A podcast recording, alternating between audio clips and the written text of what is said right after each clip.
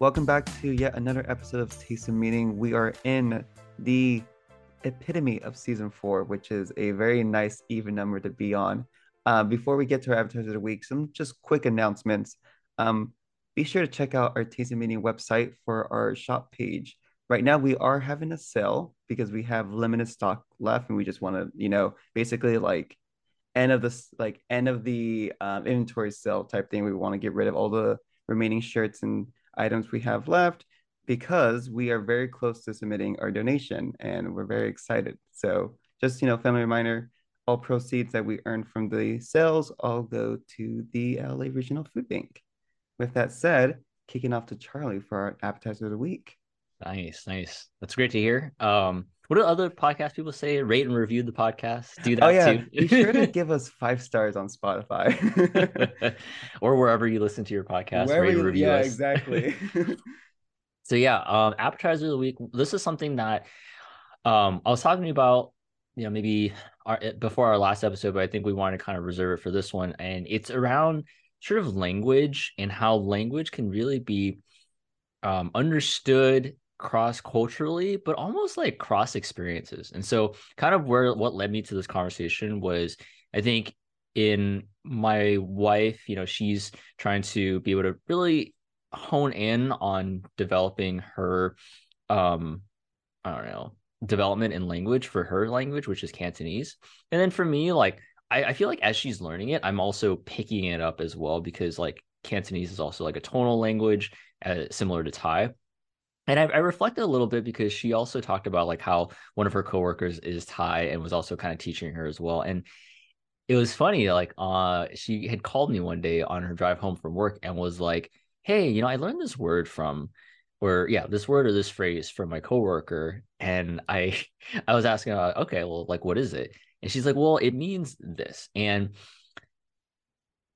but she wasn't really sure of like how to say it. And I was like, just say it. Like I might be able to kind of get the the sense of it or the context. And to kind of give a little background, her coworker is Thai and also was born in Thailand. So that that's going to be important because for me, I was born here in the States. So different experiences there. So she said the word, um, and I'll say it here, uh, just so that way, like you all can kind of hear how it's pronounced. So it's mai pen rai, right? So that's the word. And I, and I was listening to it, i was like i think i understand what that is. Um at least how i've used it growing up for me it was more so like it translates to like oh like no problem like mai pen rai yeah so it's kind of like a phrase in a way. And it, it's interesting because how her coworker explained it to her and like that word it was it's used differently or or there's a different i guess um not definition but like like the meaning of it is different from how her, her coworker said. And I was like, that's so interesting because even the fact that her coworker is born in Thailand, came here, and for me being born here, our Thai, while it's slightly different, it could be sort of different um regions, maybe perhaps, or different ways that like it's it's spoken there in Thailand versus here. The fact that like I still understood it was really, really cool. Um, and, and I think that's super significant because I remember when I was in Thai club back in undergrad, I had this sort of like experience where I didn't belong of you know, I connected with the people in there. I love them. They're awesome. But it was always this feeling like, oh, there are people who were born in Thailand but came here and I was born here. Like I almost felt as, as if I wasn't enough. Like my Thai wasn't good enough because it wasn't like Thailand Thai. And I think over the years, I've really started to own like who I am, where I was raised, and and how I grew up as hey, you know what? Like the Thai that I spoke growing up, like I'm I'm glad my parents spoke to me in Thai and I'm glad that I picked it up and I have a language I could say I'm fluent in. And I can also recognize and honor the fact that other people who were born in Thailand who who also speak it, they I could learn from them as well. So I started to really honor both sides as opposed to diminishing mine versus theirs. And so that's what something I wanted to bring up that was interesting. It's just like how how do people experience language that is similar yet different, but still being able to honor both.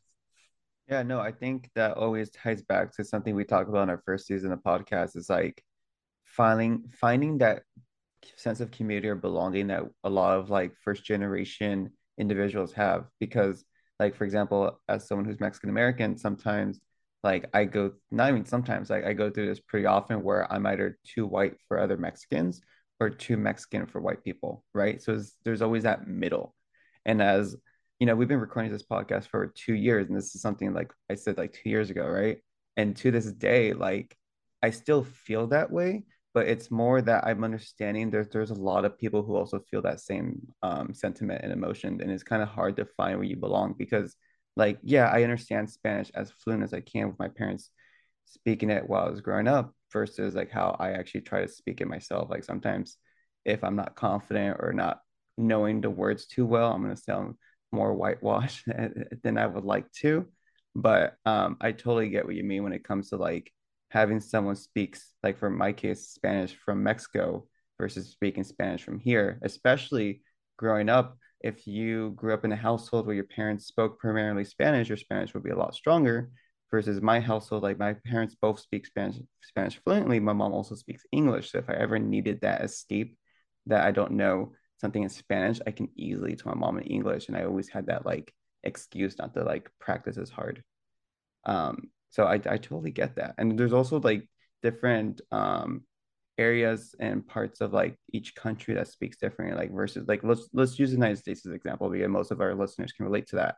How we speak here in California is completely different than how someone would speak in Texas, how someone would speak in New York, right?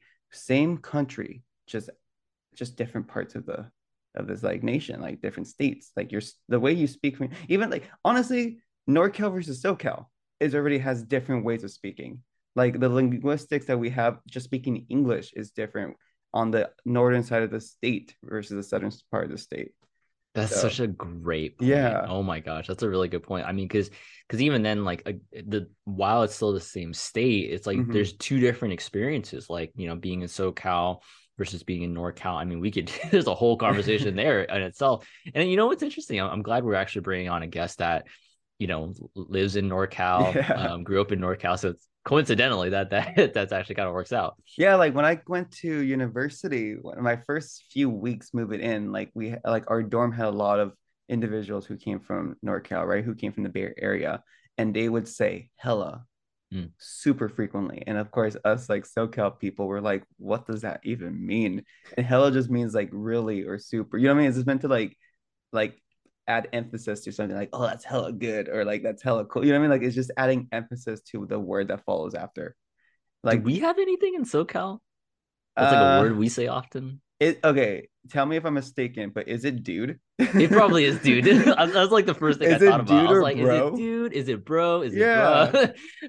yeah, you know what I mean? Like I feel like it's that. Like ours is like a way of like it's a it's a pronoun pretty much at that point. Yeah. Or not yeah. pronoun, but a way of like referring to someone else. Because yeah. like like what up, dude? What up, bro? Like what up, bro? Like it's I don't know if they say it. I'm sure they say it up there. but I, I, I would say like yeah, I've heard with NorCal like hella is is one of their sort of like signature yeah phrases, you know, words. Yeah, like we're we're talking we're asking two SoCal residents like what's our SoCal word. I'm pretty sure if you ask someone who isn't from like this area, they True. can they True. can immediately spot like oh your word is this this this and this. I'm mm-hmm. like ah. Mm-hmm. Dope. Oh, maybe it's dope. we have a lot apparently. Honestly, I just need to turn off my brain and just keep talking and just have someone like listen to me like, okay, Martin, you said this. no, I think that's a fantastic subject, and I would love one day if we can find someone who like majored in linguistics and languages and like talk about that. I think that'd be really fascinating. Mm. So if you're listening, you're here, you fit that description. hit us up. yes, we would love to have you on. Um, any lasting words before we go on to our next segment? No, I think we're good. Awesome. We'll see you all in a, in a bit. I am so happy to share and present our dear friend Marcus. Um, Charlie, do you want any other words before Marcus jumps in? yeah, of course. Marcus, I I'm happy to to be able to bring him on. Um, it, it's gonna be funny. Like when people listen to this, they're like, "Oh, I know him!" Like just from from our our you know people that we know and friend groups and whatnot. And so Marcus is actually um, someone who I remember. Eh, correct me if I'm wrong, Marcus. Like I think I met you when I first started working um, at my previous job, where you, you you previously worked as well. We won't name it. They know who they are. Um, and so I'm pretty sure like I I saw and talked to you when I first came in for the interview. And I remember it was yourself and actually one of our former guests, Rubid, um, when you were both working there. And I don't know, like there there was just sort of like this calm, welcoming energy. I remember when I first met you, um, where I was nervous as all heck, just starting my my first true career out of grad school there. And I don't know, like I it was awesome to be able to get connected with you in that way and to know like that's genuinely who you are and and and the person you you show up as in the world um, just that welcoming spirited um, caring person so that's what i know of you and how i met you Thank you so much for that introduction. I don't really know how to follow up on that, but I just feel incredibly grateful and excited to be here and honestly astonished that it took me so long to reach out to express just my excitement and my desire to to be on here. Um, yes, Charlie, uh, to follow up on your point, I actually helped set up your little welcome to the blank blank. Um, and got all the banners ready, the desk, the little welcoming packet. And I remember one of the first things that I knew about you was that you were super into Pokemon. I think you had like a Pokeball on your desk, and I was like, oh man, this guy, this guy's this guy's a serious um Pokemon trainer. So I was like, I love it. And I, I don't know, I think that the feelings are extremely reciprocal in me just kind of like sensing and feeling that familiar, calming spirit and energy that you just kind of bring in, uh, radiate out into your the environment and those around you. And um, now to Martine, one of the my favorite people that I work with, and someone who I've truly been so lucky to call a great friend over the past years. Um, someone that loves to play basketball from what I know, and always excited just to catch up, and really excited to be here. Uh, a little nervous, um, just for all the folks listening. It's my first podcast ever. And so thank you for all tuning in and checking in uh, to uh, this podcast. So, dude, your, your your calmness, like you would make a pretty good podcast host. I'm just gonna let you know that right now. So, if ever you start your own podcast, I think you got the voice for it. that's really funny because um, I would never listen to myself. And so when this podcast come out comes out, I I'm probably not gonna listen to it just because I I don't want to like hear myself. And so I don't know how you both like edit the podcast, go back and like cut things out and like listen to it. Because I'm like maybe just like really shy. And so I am just gonna be like one take and I'm I'm done. Um so I've gotten so used to just like listening, re-listening, like 10 times listening to like doing edits where I'm just like, wow, that's what I sound like. Okay. I've gotten so freaking used to it. Um, but yeah, I mean, enough. Of course, you know, we of of uh, your gratitude towards us. I mean, we we greatly appreciate that. We love to learn a little bit more about you. I mean, our guests would love to learn a little bit more about you. So, introduce yourself. How would you introduce yourself? Ooh, that's a pretty loaded question, but that's a great question. Um, my name is Marcus. I'm from the from San Francisco, California uh, born and raised, and I am going to be matriculating into medical school this coming fall. Um, GRE word matriculated. There you go. well, yeah, it's really funny because I, I some I think some part of me like sometimes is a little shy about um, introducing myself because I I think I like to like have people make their own impressions of me rather than me kind of saying, "Oh, I do this," or I'm this, and somehow that they kind of reduce me down to that. Um, but obviously, when people ask about me, I'd be more than happy to share. Um, which I guess in this case is what we're doing today, mm-hmm. and in mm-hmm. this moment.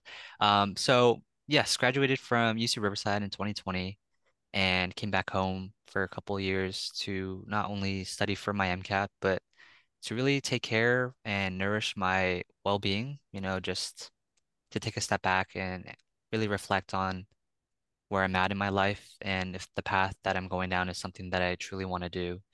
And it's been really lovely to, you know, both reconnect with my family who I've been away f- from for a while and to be able to just, mm, I don't know, relax a little bit while also just continuing the grind and, um, yeah, just focusing on myself and mental health and emotional, spiritual, physical well-being as well. And so, um, that's pretty much about me. Uh, I mean, yeah, I'm pretty sure questions will come up later on in the podcast about, and I'll probably like touch into like details of my life that I do or uh, have experienced. And so, uh, thank you for that question. Yeah, yeah. No, I mean it's awesome to have you on here. And again, as I mentioned before, and I'll mention here, here congratulations on on getting accepted into med school. Like that's a huge accomplishment. I mean, I know ever since I've I've known you, like that's something you've worked towards, and so great job on that. Thank you so much. Um, it still doesn't feel real. I I think that coming into this new year, um, kind of just knowing that I made it feels almost like I feel almost disembodied because I'm like, no, Mm. this is not real. But also just feeling like a huge sense of relief and a weight off my shoulders that um, everything that I've dedicated so much time, energy, sweat, tears, um, has all paid off. And obviously, I know it's just the beginning of this long and arduous journey, but I'm just feeling really grateful for the people in my life and my community for supporting me this far. And um, yeah. Yeah, yeah.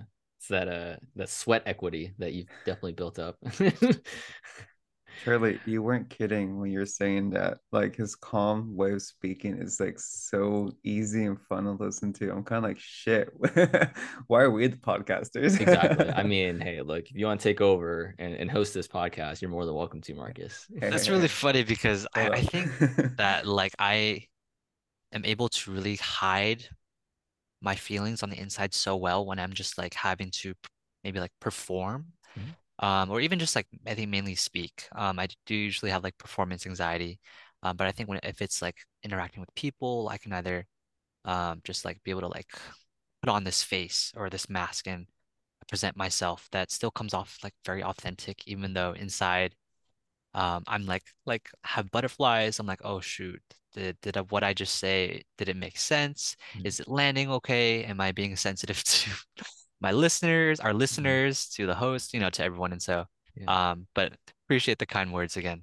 Yeah, yeah. I mean, hey, I think that that skill set in itself, like that would make a great quality for, you know, going into the field that you're going into.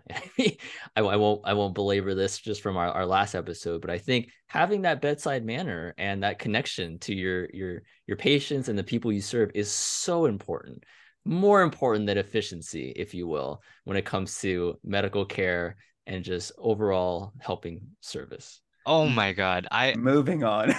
no no Martin, we're gonna like uh take a moment real quick just to uh talk about this because I did listen to your last podcast and about efficiency and how Martin's like, I just like things to get like in and out, done. I needed to like do things, go about my day. And Charlie's like, no, bedside manner really counts. And um, obviously, like I, I understand and see both sides. Um, but if you were to ask my humble opinion about this matter, I, I really think that having bedside manner and really taking the time to invest, um, you know, and put your attention and efforts toward getting to know your patient and developing a trusting relationship is really the first step in the healing process. Um, and I don't know, at least for me, I, I feel like it's so important that I um, am able to do that with others, not even in the medical field, even if it's just, um, you know, talking to a cashier and um, or my waiter or waitress and calling them by their name. You know, if they have a name tag, something that I always try to do is like thank them and I say their name. And the reason why I do that is because I, I think I've been on the opposite side of the job or that role where, you know, I'm the barista or I'm working at Walgreens as a cashier and people will say, thank you, Marcus. And, you know, suddenly I'm like, oh my God, like, thank you so much for humanizing our interaction. And it's just like, know, there's something about it that it's just so beautiful that I I, I feel like they don't like it's my turn to like give back or I I can give back you know anywhere I go uh, by doing the same. So um I hope that answers your question. I'm sorry if that was a tangent. You hear that, No, that Martin? wasn't. Invest, Wait. humanize. So I love everything that y'all are saying. And I think Marcus said it beautifully a few minutes ago when he's like, we live in this world of urgency. And I think that's like a main culprit for why a lot of us just want to get in and get out because other factors in our lives require us to be so present in that moment to be ur- like to respond to anything on urgent like an urgent notice, right? So I think that that's at least my reason for my inability to really like live in that moment when it comes to those situations because like my job or whatever else is going on in my life requires me to be in that moment and respond as urgently as I can. But yeah, no, you're not wrong. And you're but, also not wrong. I mean, yeah. I think it's all about how we, have been socialized and taught, you know, by our parents, our community, and even like our backgrounds and what we studied. And, um, you know, I think, yeah. So, Martin, like, there are no sides. I mean, your He's point is completely valid. Charlie's point is completely valid. And, you know, we're all just here stating our opinions. I mean, this is what we're doing on the podcast, right? yeah. Yeah. Mark, see, he's already guiding our conversation. I love it. Um, so I, I think what's going to be really cool about this episode is that it, we're still going to have our, our food portion, which we'll dive into next. But I think, yeah, to Marcus's request, um, he, he really enjoyed it and wanted to bring in sort of nuances and aspects of the mini series that I, I, worked on, which is still on our Taste of Meaning feed, our the Impact You series, which is really focusing on like what are some like impactful stories, uh, experiences, things that we're we're catching on to that impacted us that we can connect to other people and see how it impacts them. So before we get into that, let's dive into our food portion. Um, for for this food part, I, I think it's going to be something that it's not i guess it could be a food uh, however it's looked at it in a different way um, but i'll let marcus kind of talk more about that. Thanks charlie. Um yeah so i thought that i'd kind of reflect or wanted to talk about something that i have been exploring more uh more recently and that is the topic of tea. Um i know it's not exactly a food to most people but um actually I am Chinese Burmese and one of like a huge staple in the Burmese community is the tea leaf salad. And it's like a combination of textures that has like savory, salty, mildly sour flavors. And I mean, of course, you're also consuming tea leaves, so you are also getting that caffeine kick. Um, but I guess I, I've also just been really drinking a lot more tea. And obviously, I do drink like the bag teas, like jasmine, matcha, black tea. But I've also been able to really enjoy having like tea ceremonies with friends where we'd kind of just like gather around, um, have some pu'er or oolong, or this. this is gonna sound really funny, but there is a strain of oolong called duck shit, um, which is actually that's called that because this farmer um, was able they didn't want anyone to find out this really sweet aromatic tea that he was able to grow and cultivate. So he decided to call it duck shit so that people wouldn't like try to steal it from him. Um, but it is so freaking are we allowed to swear? I think we are. Please, yes, we um, encourage it. um, it is so fucking good. And I've just been it, it's just I think the art of drinking tea has really allowed me to slow down and to you know come back to myself and feel grounded and setting intentions. And i think to me um, it's also like very meditative and spiritual in a way that allows me to like start my day off with a lot of like easefulness mm. and yeah intention and purpose. And so um yeah that's my little spiel. Yeah. Oh my gosh. I have so many like follow-up questions that popped in my mind. Um one of them i think you know i'm always really curious to know from people like like how how did that food become of meaning and significance to them? And so like for you like you mentioned um the the tea salad is that what you, you mentioned? Yeah so like was that something you like grew up eating or something that like I, I guess that was common for you growing up? Or like how did you get introduced to that? That's a really great question. Um so my dad actually my dad is the one who uh, he immigrated from Burma when he was 12 years old, and I think that he was assimilated into American society very fast. And um, he married my mom, who is a second generation Asian American. So I, I think definitely growing up here and coming over so young, it was really hard to kind of transmit the cultural value, or at least a lot of like the food, food like the foods of Burma and some of the many traditions. And so I, I think it was I felt like that part of me, that his that my ancestry, at least my connection to my Burmese lineage was um, kind of riding a fine line, or I often felt maybe kind of estranged from it. Um, my grandma would often cook a lot of Burmese food, and um, but it wasn't very often. I think she's older now, so uh, my family really wants her to kind of slow down, and so she's kind of stopped. But I have made really good friends. I've become really good friends with like a lot of Burmese people or some Burmese people in San Francisco. And it's funny because like you wouldn't think, or at least from my point of view, like I wouldn't think that there is a huge group of Burmese people in San Francisco.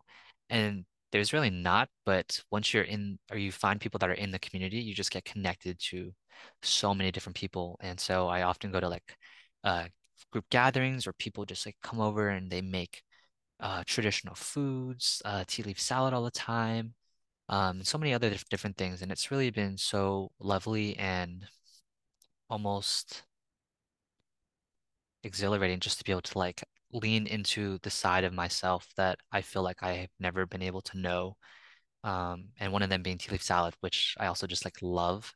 And so I had to like incorporate that into this podcast. That's dope. I mean, I, I am excited to want to try that. Um, yeah. So if you have any recommendations of places or even where I can try that, I would love to. Um, before I go gushing into more questions, Martine, are there some things that are coming up to mind just from what Martine has shared? I mean, from uh, what Marcus has shared. So it's interesting for me because I didn't grow up really drinking tea, or like I still don't really drink it personally myself unless I have like a sore throat or something. That's the only time that tea ever comes into like my diet. So originally I was gonna make a joke and be like, "Oh, the only thing I do with tea is spill it," but I didn't, I didn't need to go that direction. But um, I really love this like meaningful conversation you're having, be- having behind the what it means to your family, what it means to you, and also like the meditating like resources and purpose of tea. And I feel like that's something I need to like adopt into my lifestyle and diet because I'm noticing it so much right now in this conversation how calm and collected you both are when it comes to how intentional you share your words and how you want to like come across. Versus with me i feel like my brain is running like a mile a minute and i just say whatever comes into my mind and it just comes out. And then after i say it that's when i start to feel like ah shit. Did this like did this come across correctly? Did i say something that i should have said or did i not say something that i shouldn't have said? So i like that idea of like slowing down and really like taking that moment to like think and process and that's my takeaway. Yeah, thanks for naming that, Martin. I, I, I think that I mean to give some background on like how I got into like more like drinking tea and I think just kind of leaning into maybe like some spiritual practices was, you know, definitely during my MCAT, I was living at home during the height of the pandemic and you know, I studied it in the same room where I sleep. And so I would go to bed every day feeling so disappointed at the fact that I didn't get everything that I wanted to achieve or accomplish that day done. And then I wake up the next morning feeling so overwhelmed by everything I had to do that day, on top of all the things that I didn't finish the previous day. And I felt like I needed to lean into practices that would allow me to kind of come back to myself and ground myself because it was like very easy for me to get overwhelmed and um, I started experiencing anxiety at the time. And so I would wake up at like 5 a.m. before the sun rose and before the like my family was awake and you know, have tea or have coffee, um, and just kind of sit on the couch and, you know, listen to, you know, some guided meditations. And um, it really allowed me to like kind of like slow down. And um, I think that, you know, meditation and other spiritual practices like have really transformed the way I not only like view myself, but the world around me and those around me. And, you know, when it comes to like tea and tea ceremonies, like for me and my friends, I think that it's really allowed me to appreciate more of like the hands and the labor that went into making the tea. And also just like when you let the tea steep to like let it just like the waiting game and that patience and that time that goes by when you let the tea steep is also just like allowing the tea to just like do its little thing and then it being transferred to you and drinking it slowly. Um i think all that those little steps um are all meditative in and of itself. I don't know if that makes any sense.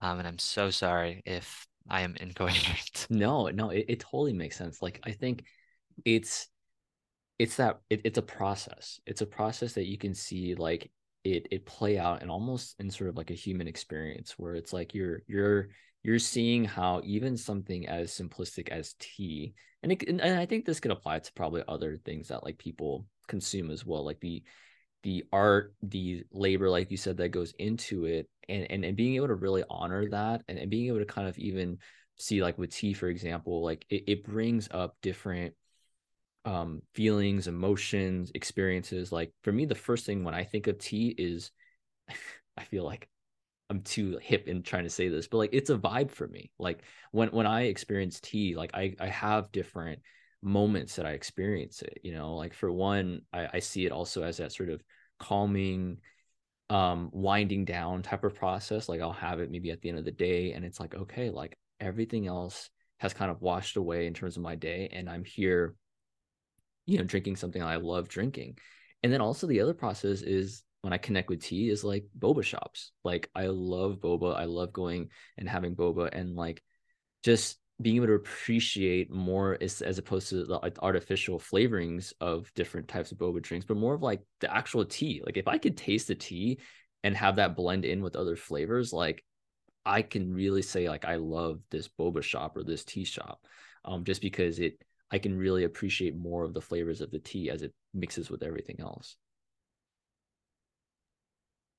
Definitely. Um, I also love boba, or rather, I love milk tea. Not necessarily boba. Um, I think it was also because I never really understood that people enjoyed boba because they would chew the boba. Um, I don't know if I've shared it with this thing, you know, this with you before. Um, but when I was like growing up and I would drink boba, or even in college, I would like try to sip it, like get as many of the boba's balls ingest it um as fast as I could and just swallow it. Like I'm like, and people were like, you know, Marcus, what the fuck are you doing? I'm like, hey, what do you mean? Just like, and they're like, wait, you're supposed to chew the boba balls, and I was like, oh, well, obviously I chewed them like once and then just swallowed, but I didn't know that just the the chewing aspect and tasting it was what people were like sought after.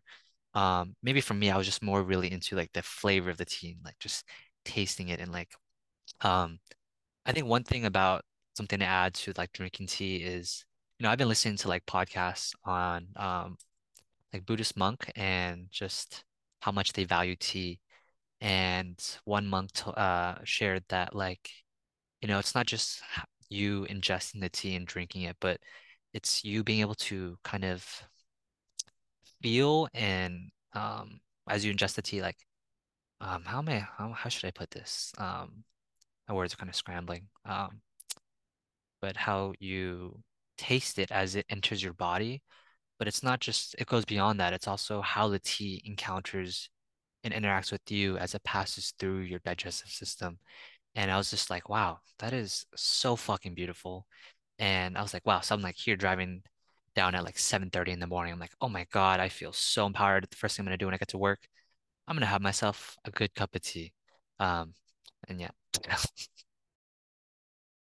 So I have to ask, um, before we go into our next deeper dive topic, like what, what would you say are your top three flavored teas? Mm, great question. So lately I've been really enjoying pu'er, pu'er, uh, which is um has it's fermented and it has a really earthy flavor. And I don't know, I think that just being able to feel like when I am drinking pu'er, that I, I feel very grounded and maybe have a deeper appreciation for just like nature and the earth in and of it. Like, and, and so um, that might sound really cliche, um, but that's like kind of my take, or at least what um, comes up for me when I'm drinking it. Um, the second one would be definitely oolong. I I just love the taste of oolong and um especially like duck shit, which is like sweet and aromatic. And um the third one I would have to be, I would say, I think more recently I've been getting into Earl Grey, which is not something that I've really leaned towards before. Love that. I mean, hey, you gotta you gotta let me know where to get this uh, duck shit because I, I I'm like very very intrigued and want to try that. You know, I, maybe I can look it up. I don't know. Should I look it up right now? I don't know. Um, my friends get it, so I don't really have it on me, but I can I can ask. Yes, find out. Love to Okay. know where, where to find that. Uh, So yeah, okay. Hey, I, I think I one I appreciate you bringing this conversation in about tea um because I think it, it's it's unconventional. Yes, like when people think of food, they're thinking of like specific dishes or meals. But I think like being able to kind of embody like just I guess I would you consider this almost like an ingredient. Like it, it it's it's something that it can be multi-use and, and and be able to interact with people in a different way. So thank you for that. Thank you. Yeah. All right. So let's dive into kind of like our impact you topics. And this is something I was telling Martin, like, I don't know about leading this. I, I hate leading podcasts. I'm not great at it, but I guess I'm, I'm taking this on just because it's something that I created um, in terms of impact you. And so the idea behind this is really sort of to dive into some topics that I don't know, like I, I guess really Im- influenced and impacted our day to days or things that we've been impacted with recently. Um, that I think has a lot of weight and value and seeing how other people could interact with it as well, whether it's the same type of experiences or it could be something completely different, but the concepts could be applied similarly. So I know, Martin, you brought up the slowing down process. I wanted to give you more space if you wanted to expand more on that. Um, was there more that you really wanted to highlight that impacted you about that slowing down? So I know for me, for, for and I think within the last eight to nine months, it's been a huge change. But like a lot of my adult life, I feel like every single time I spoke, it was me like going again, million miles a minute, right? I'm just trying to get as much information out there in the limited amount of time I have speaking. And this is translating to college. This is translation translating to like my personal life, into my friendships, into work, right? And as of late, I've been learning to at least try to take a step back and process like the information I'm receiving before I start like outputting information. So like right now, I'm trying to make that like active exercise. When I get excited, I notice that's when I start going really fast with my details, really fast with information. But other times where I want to sound, you know, comprehensive or whatever the term might be, I try to slow it down and actually like make sense of what what I want to say because the net net um, end goal I want is to have intentions and value of everything I say versus just saying it for the sake of saying it. What about you, Marcus? Any more you would like to expand? Yes, um, definitely. Thank you so much for sharing all of that, Martin. Um, slowing down. Yeah, I, I think, you know, within the past few years, or at least more within this last year, I've really tried to be more aware and more intentional with my words and thinking more clearly before I just kind of maybe react to what people say. I think for me, like when say like if I'm experiencing anxiety or someone someone says something that makes me kind of mad or, or, or triggered, I um instead of like reacting, obviously I will kind of notice when things are coming up for me, unsettling emotions, anger, um, and obviously wanting to make room for that, but also kind of assessing the situation and then responding. Something I think has really helped me over the years was uh, I read somewhere that, you know, the way you can, you know, respond or how you react to someone who is who angers you or when things are coming up for you is like when you think of like emergencies and the police or the firefighters, um, you know, you dial 911 and they're called first responders and it's because they are obviously like they assess the situation first before they respond. And so I think for me, it's like when people are talking, um, or emotions or things are coming up for me, I like to kind of sit in it and assess what's coming up for me inside before taking action or responding to whatever's happening. Yeah, no, I mean that that's that's very meaningful just in terms of like how, how you both mentioned sort of one my theme was slowing down of just your your thought process your your ability to like process some of the things you're you're thinking about so that way when you say it it, it kind of in a way like it connects. Um and then also like with marcus you're saying like just the ability to experience people in a way where you're you're kind of maybe being able to assess like hey like how are they showing up as they're interacting with me because maybe behind the scenes like maybe they're going through their stuff and being able to really assess like hey what's coming up for them? and being able to almost distinguish that as being not taking it personally for example or being able to kind of see their experiences different from your experiences. Um I think for me, slowing down, it's been something I've been doing a lot lately and almost intentionally because I was forced into it, but I feel like I I, I almost have to be intentional with it. Um, and that kind of connects with my sort of impact you topic, which is slowing down in in being able to see the value of the importance of closure. Um, and I've been seeing closure a lot in the sense of right now I'm in the transition period from one therapy clinic site where I'm earning my hours to another. And I'm going through that process of transitioning and doing termination sessions with some of my clients. And like I didn't I didn't really think about it until recently where it's like, damn, like I've never really had much of this experience before. It was always like go, go, go. Like I, I'm seeing clients, I'm earning my hours. But really before I've never also had the experience where clients stuck around long enough for me to be able to do this. Like clients would sometimes drop off. I would never hear from them. They would ghost me.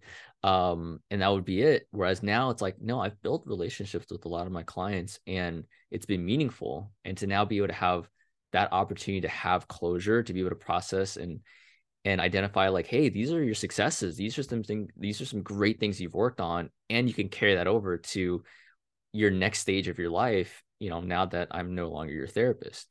And so I think that slowing down process and recognizing like, you know, relationships in all different facets, having that closure can be important to just be able to transition, to just be able to make sense and and understand the emotions of life as you go through it.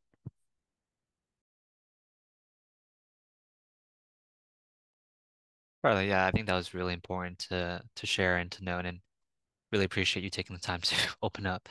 Um, you know, I, I think that it, it's it's clear. I know that you're one that really values human relationships and connections, and especially deep ones. And I feel like in therapy sessions, it's like the the perfect example and environment where people can just drop all boundaries.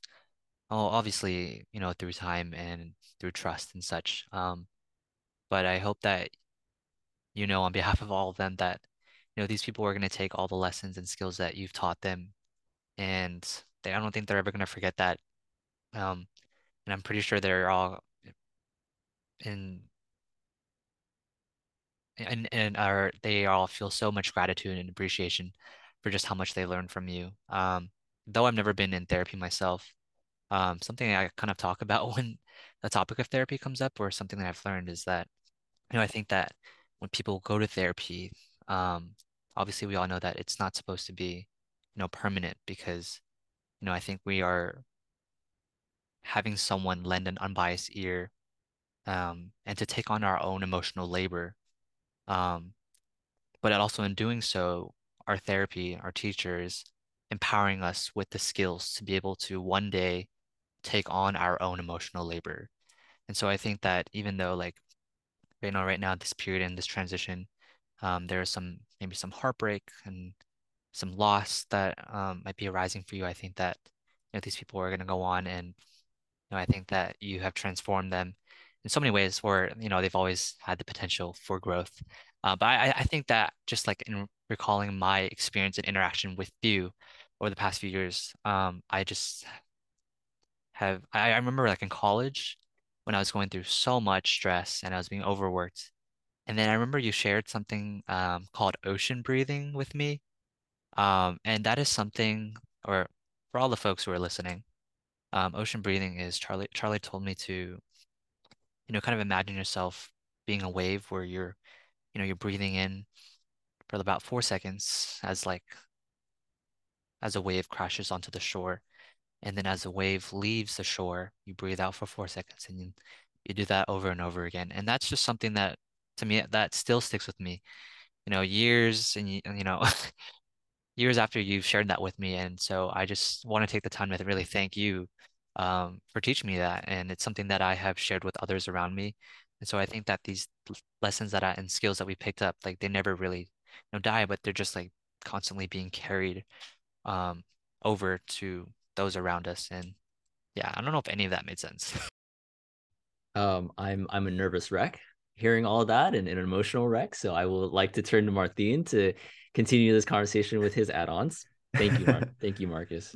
Um, so it's crazy because like I'm in therapy right now, and yes, ocean breathing is very powerful. Um, so I and it's like or finding like your inner spirit animal, or like finding that location where your subconscious can lie in, where you're trying to find peace and patience, and always revisiting that location that brings you that like moment of like clarity that you need when it comes to like dealing with situations. Um, and that's also been helpful for me that as I've been learning through it in therapy as well. So you being able to like take that years ago and still use it on a consistent basis today is really awesome. Um, to continue with the conversations of like regarding the importance of closure, I think closure is very terrifying, right? Because I don't know about y'all, but for me, growing up, it was really difficult to make those long lasting relationships and connections. So once I finally created or established a connection, I didn't want to let go because I was so like used to being um, lonely and isolated. So like closure can be terrifying, but I think it's also helpful for us when it comes to like moving forward, right? Because sometimes every connection, friendship, relationship you make doesn't have to be like infinite. It doesn't have to last till the end of time. Sometimes it's meant to like serve a role in the moment of time that you're currently in. And then sometimes it ends and you have to move forward and take those lessons with you. So I think closure again it's very scary but it's something we all need because at least it, it shuts a chapter on that story versus like keeping it open-ended where you're like uncertain of what's going to happen. So i think closure is very important and necessary. Mm, yeah I, I guess i didn't look about it that way too like that that sort of like impermanence and and because of that impermanence it's almost like some people value that a little bit more too. If if things are going to last forever like it, it would just be in a way almost insignificant or and, and then be for, for something to see it as like a relationship things in life it's like hey you know what? There's there's a natural endpoint. Doesn't have to necessarily be bad doesn't have to necessarily be good it just is and part of that is being able to kind of honor that experience. Um i like this. I started to realize as you were talking, Martin, like we're three dudes talking about like emotions and, and mental health and, and therapy. Like more oh, of this, this needs to happen in the world. This is what I live for. Like if I could have conversations like this with everyone, I I don't know. I think I like would reach enlightenment. I don't know. Sure. Yeah. Yeah, I don't I mean, know. I'm oh yeah, my heart is like overflowing right now. So much dopamine, so much no, like what Mark like to piggyback off Marcus, like these are my most favorite conversations I've had with my friends. Like Marcus and I have had these conversations before. So I'm like like these are the moments that I look forward to when you're hanging out with your friends late at night. And it's like some people late at night is just like partying, doing stuff. But for for me, like this is very meaningful we can just sit down and take the moment to really like open up because there's so much that goes on in your everyday like lifestyles that you don't get a chance to really sit down and like share like your inner like thoughts and monologues right so for a moment for this for three men to talk about mental health and emotions and to normalize that here on a platform such as a podcast where it's distributed to everyone is so healthy and i think it's like very like um I'm I don't I don't I don't have a great vernacular myself, but I think it's helpful moving forward. totally is. It really is. And I mean, like these types of conversations, like I, I realized I was I was missing it so much even over the past couple weeks. So like just being able to come back on the podcast, that's been a blessing. And then I, I realized like, you know, Martin, you have Marcus. And then like for me, I have Darren. Like I, I literally had to like get on a call with Darren this last week. I was like, dude, like I need a mental health check-in. Like, let's go. Because just things have just been a lot. And so I think having someone or a group of people where you can go to and have these conversations, like it's it's healthy, it's normal, it, it should be normalized. Um, let's continue our conversation a little bit and kind of pivoting a little bit to another impact topic where for me, I've been really reflecting on just which feels a little bit more, you know, agonizing to ponder late at night as you're about to go to bed. And I think about this a lot because I I my brain is wired to like as soon as I put my head down, thoughts just flood my my mind and I can't stop it. And one of the things I thought about recently is like as I'm laying down, which one would feel just more detrimental to me, I suppose, as I'm living through life? Like one, the regret of not taking an action on something that I thought about or should have or wanted to, or the fear of failure if I were to take that action and take that next step. And I guess I'll share my thought. For me, it I think it's more now starting to become that the inaction and the regret. Like I can't see myself as as scary as it is to fail or to make a mistake or whatever. Like I know like I at least took my chance on something and it's given me an opportunity to go in a direction of forward. Whereas for me, like I, I would regret, I would be more distraught, laying down, thinking like, dang, I didn't take an action on this. And what could that have turned into? I think that would keep me up more at night. Um, so that's just something I've been pondering that has really been impacting me. What about you both? Um, to jump into it, I feel like, of course, of life, nothing's all that black and white where you pick one or the other option. There's a lot of gray in there. But if I had to pick between the regret of like not doing something versus the fear of failure, I think it's also the regret myself too. Because I like, you know, going through like the American college system, right? Like when you're graduating high school or community college and you're applying for university, you're not always going to get into every college you go into, right? So I feel like from an early age, I've been used to failure, where it's not necessarily failure, but it's of course like you're not like if you apply somewhere, that's a goal you're trying to achieve. So if you don't get in, in some retrospect, that's considered failure, even though it's not necessarily failure. But like, you know what I mean? Like, my, basically, what I'm trying to establish a point is that I personally, I feel like I have gone through life recognizing that failure happens, but it helps you move on and get to the next step. Whereas with having regret of not doing something, at least like it's like what Michael Jordan or Wayne Gretzky, whoever the person said it, you miss every shot you don't take, right? So like, reg- like seeing an opportunity to like do something and not actually doing it, I feel like that eats you more out from the inside than it would be like failing at doing it. But at least you took the initiative to do something. Like at least you tried. Like it's always putting in the effort versus no effort at all. Like one way I live my life when it comes to working out, right? Even though I don't get a nice, good pump from a workout, at least I did something versus not working out at all. And I think that's more um, promising than like just like being like, oh, I didn't give, I'm not giving to my all today in a workout, so I shouldn't work out. I think it's still worth something to at least do something versus nothing. And that's how I feel. I don't know how much I could add to this because I agree with both of you, uh, with all that you've shared. Uh, but if there's a little snippet that I could add, it's you know, I agree with you, Charlie, and I would rather act on something, or I'm sorry, I take that back. I'm, I'm trying to phrase what how you how you phrase this this um this topic, the conflict of inaction versus fear of failure. Um, so to go back to that, I, I think the way I make decisions these days on whether or not I should do something, um, obviously I think when any of us like are on the fence about applying for a job, going for an interview, applying for schools. There's a lot of vulnerability that comes with that.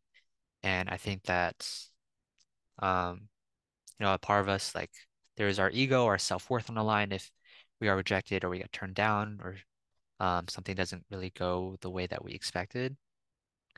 And the way I've started living or, you know, my everyday life is I think when, especially when a huge decision that stirs up emotions of nervousness, butterflies, anxiety within me, I kind of ask myself, I take a step back and I ask myself, will I regret not acting on this later on in a scenario where like say like I didn't like say like for a job or well where I regret later on not applying for this job. So I kind of like think two, three steps ahead. And if I'm like, yeah, I will, I just do it. Um, and I think it's also because I'm also anxious leaning, so it's easy for me to think like, oh, what if this? What if that? What if this? And and then I just start, my brain gets wired and I'm up at, night.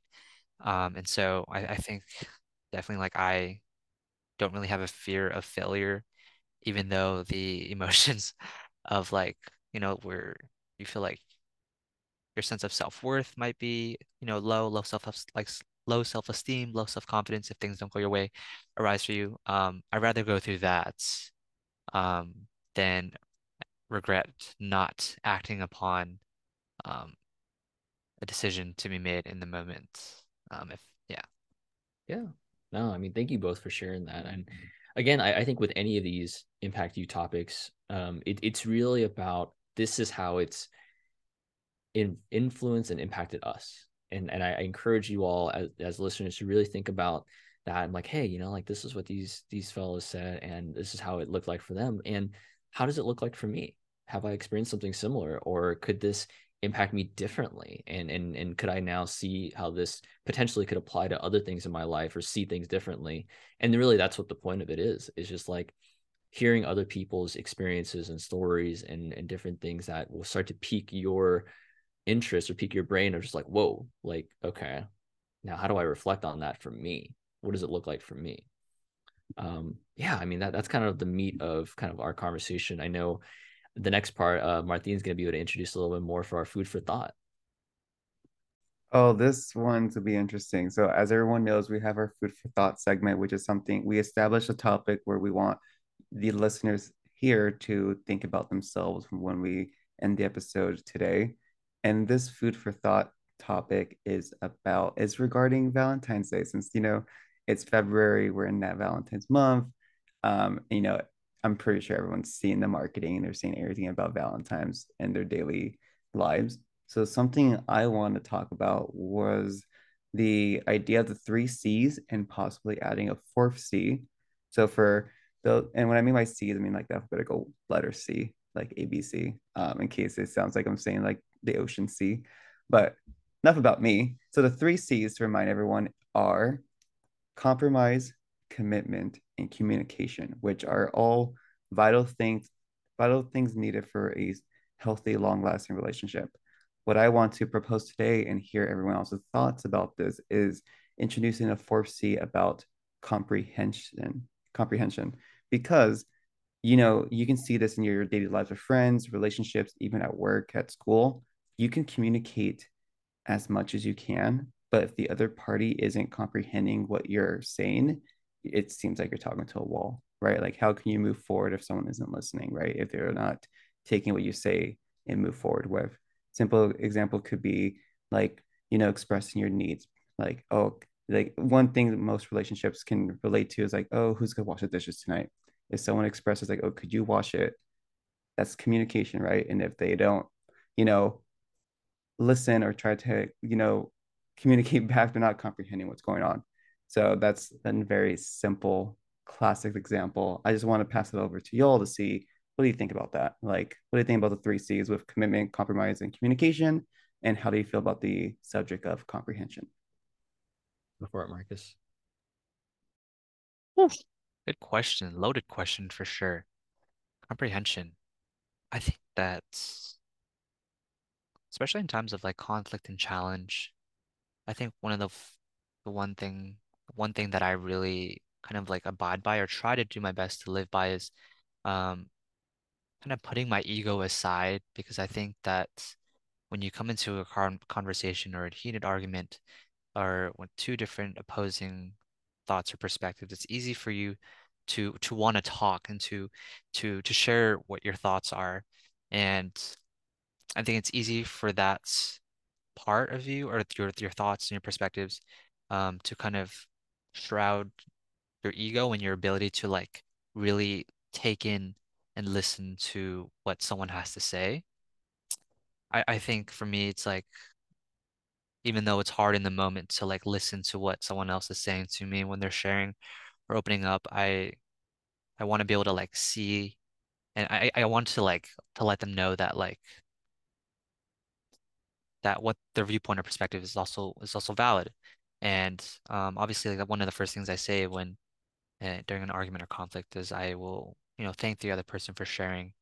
And um, I, th I think just like even in doing that, acknowledging them, um, it, there's just a lighter energy in the room, um, or in the environment. And I, I feel like, sorry, I don't even know if this is like even sensible or on topic anymore, but uh, comprehension, yes.